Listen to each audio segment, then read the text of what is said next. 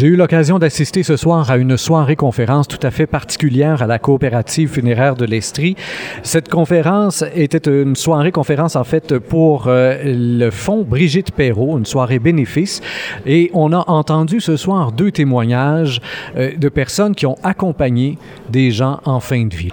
Témoignages qui ont mis les larmes aux yeux de tout le monde qui était ici ce soir, le journaliste y compris, ne pouvait pas être là euh, simplement pour travailler.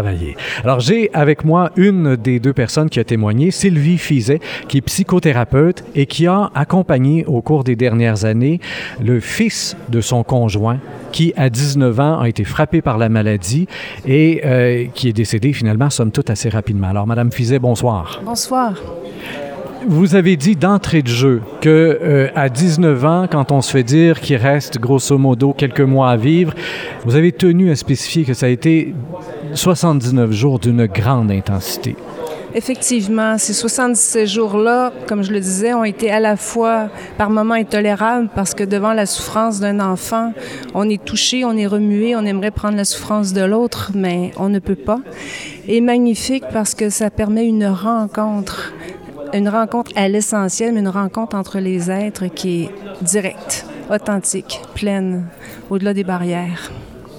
Euh, il y, a, une des phrases que vous avez dites qui m'a euh, beaucoup touché. Vous disiez, avec le recul, je ne sais pas qui de moi ou de lui a accompagné l'autre. Alors, vous étiez l'accompagnante parce que lui était malade. Donc, de l'extérieur, c'est comme ça qu'on le voit. Une fois de l'intérieur, vous avez l'impression que lui, alors qu'il était en train de mourir, vous a accompagné là-dedans aussi. Comment, comment, pourquoi? Je pense que L'accompagnement, ça repose beaucoup sur le fait de pouvoir être pleinement soi et de donner à l'autre l'occasion d'être lui-même. Et le fait que Jonathan a accepté d'être profondément lui-même, c'est comme s'il nous, il nous donnait d'être nous-mêmes, puis il nous donnait l'espace d'être complètement là. Et c'était une mutualité, une réciprocité qui se vivait entre nous c'est de l'interrelationnel constamment. Et c'est pas la position de celui qui sait, c'est pas la position de celui qui est aidant, c'est la, c'est la possibilité d'être un être humain Est-ce que le fait d'être psychothérapeute de votre côté dans l'accompagnement a, fourni ça euh, à, Jonathan, lui a donné l'occasion d'être comme ça, transparent, authentique et honnête, ou c'était vraiment une, une initiative propre, on pourrait dire? Là? Bien, je pense que ce que je suis, je peux pas l'enlever de ce que je suis dans ma vie. J'avais aussi vécu beaucoup d'autres deuils dont je n'ai pas parlé dans le passé qui m'avaient préparé sans doute à cette expérience. Mais je pense que ça se faisait dans la relation avant toute chose, dans le contact, dans la confiance mutuelle qu'on avait euh, l'un par rapport à l'autre, dans le lien d'affection profond qui nous unissait. Une des choses à laquelle vous avez référé régulièrement, c'est le fait que vous en êtes venu à faire une espèce de chemin de Compostelle à la maison. Euh, pourquoi le chemin de Compostelle est devenu pour vous euh, une image, un symbole fort, et pour vous et pour Jonathan et pour votre conjoint? Mais parce que pour moi, le chemin de Compostelle, je pense que c'est la rencontre avec soi, la rencontre avec la vie, la rencontre avec des épreuves. Un chemin de Compostelle, c'est fait de, de montagnes, de plats, euh, de douleurs aux pieds, euh, de moments de grâce. C'est fait de tout ça.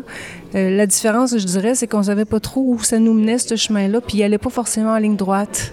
Il fallait juste se contenter d'avancer jour après jour. Et ce symbole-là a été comme un socle à partir duquel vivre notre expérience pour essayer de trouver un sens à quelque chose qui, en soi, en a pas de sens.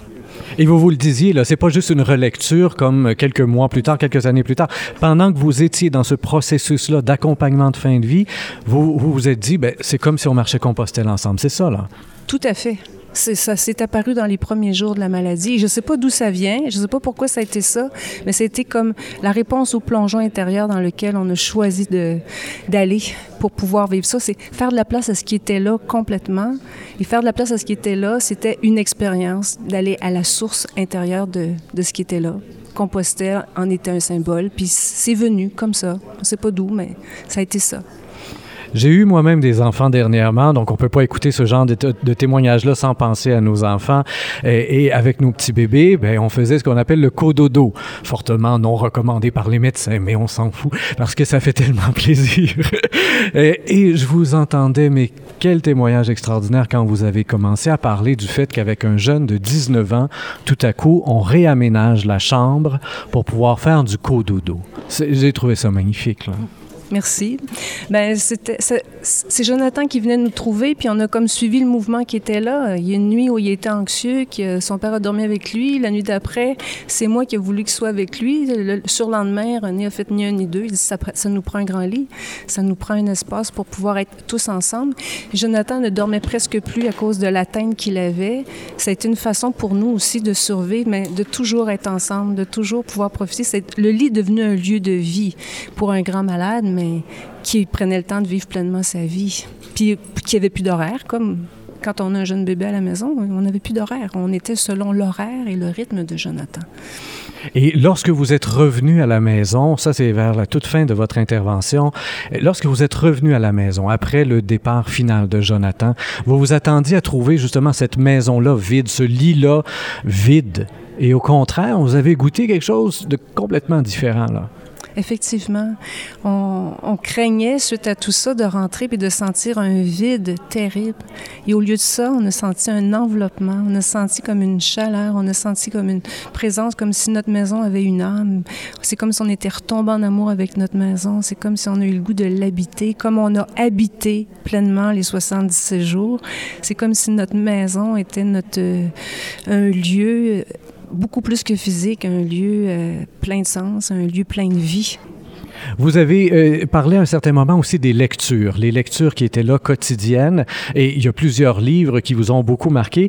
Euh, vous disiez, on a passé certaines journées sans manger, mais jamais sans avoir lu. Ça me rappelait le Notre Père, où ce qu'on dit, bon, donne-nous aujourd'hui notre pain quotidien. Puis là, votre pain, ben, c'était ça. Dans le Notre Père, on sait que ça parle pas nécessairement de pain, mais là, ça parle de ce qui va nous nourrir, de ce qui va nourrir l'âme, et c'était exactement ça. Vous aviez ce pain quotidien à travers la lecture. Quels sont les livres qui vous ont le plus marqué euh, dans, dans cette communion là, que vous viviez avec Jonathan?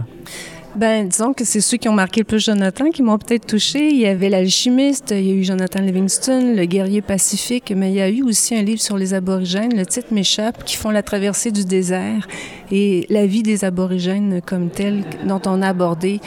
Euh, je me souviens pas de tous les autres livres, mais euh, c'était des livres précieux euh, et le Petit Prince évidemment pour euh, l'agonie. C'était la demande de Jonathan de lui faire la lecture, alors que je pouvais plus le toucher, au moins je pouvais lui faire la lecture. Enfin, fin de vie. Alors, jusqu'à la toute dernière minute, il était 10 minutes inconscient, j'ai lu Le Petit Prince jusqu'à la fin pour accompagner Jonathan euh, dans sa fin de vie. Et dans tous les titres que vous venez de nommer, on voit finalement une recherche, une quête de spiritualité. Vous l'avez souligné pendant la conférence. Après ma barre, Jonathan, 19 ans, était un jeune tout à fait très moderne de notre temps, athée. Et qui, est-ce qu'il se posait des questions sur la spiritualité ou c'était comme un athéisme de fait, là, où, euh, bon, il y a peut-être quelque chose, peut-être rien, et puis on s'en fout? Bien, disons qu'il se posait beaucoup de questions. C'était un jeune homme qui se préoccupait de la physique quantique, qui se posait des questions éthiques. Il avait même pensé à devenir peut-être éthicien, aussi surprenant que ça puisse paraître.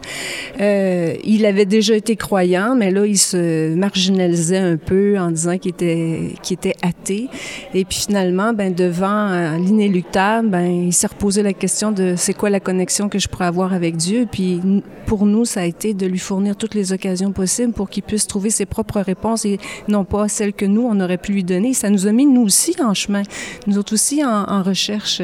Et à travers tout ça, bon, euh, étant donné qu'on est ici ce soir pour la Fondation du CHU, il faut quand même souligner le travail, l'accompagnement que vous avez eu et vous l'avez fait vous-même pendant votre conférence. Ici et là, il y a des médecins qui ont été précieux par leur simple présence et non pas par les soins qu'ils peuvent apporter parce que souvent, justement, rendus là, ils peuvent plus faire grand-chose. Mm effectivement, on a eu la chance d'avoir euh, quelques soignants, mais surtout notre médecin médecin, traitant, docteur Rateb, qui, par sa présence et par son...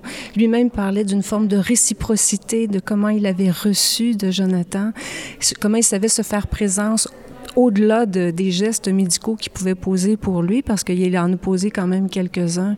Il n'avait qu'à poser sa main ou apparaître, puis Jonathan était comme soulagé juste de par sa tranquillité, par sa voix, par son courage, mais aussi, je dirais, il avait confiance en Jonathan, puis Jonathan le ressentait. D'ailleurs, il avait écrit dans son journal par rapport à ça. Et une fois que Jonathan est parti, il reste, bon, le deuil en lui-même que vous avez euh, très bien décrit comme étant des vagues, une série de vagues qu'on accueille et qu'on laisse couler. Et si c'est de la colère qui monte, c'est la colère et la tristesse et parfois une certaine dose de libération et autres. Et votre fille est venue vous dire au bout d'un certain temps, on n'en sortira jamais. C'est pas le genre d'expérience dont on peut dire qu'on sort plus fort, mais en même temps, on y gagne quelque chose. C'est ce que vous disiez comme message ultime. Bien, je dirais que d'embrasser la vulnérabilité nous rend fort. Et c'est ce que Jonathan a su si bien faire, puis qui nous a comme invités à, d'une certaine manière, inspirés, je dirais, à faire. Euh, je pense que d'une certaine manière, on en sort plus fort, mais surtout plus humain. Sylvie Fizet, psychothérapeute, merci encore de ce très beau témoignage ce soir et de tout ce que vous nous avez partagé. Chers auditeurs, je vous invite à aller faire un tour si vous voulez connaître un peu plus la Fondation du CHU et euh, le Fonds Brigitte Perrault. Allez faire un tour sur le fondationchu.org tout simplement. Et comme toujours, je vous invite à partager cette entrevue sur Facebook, Twitter et autres réseaux sociaux.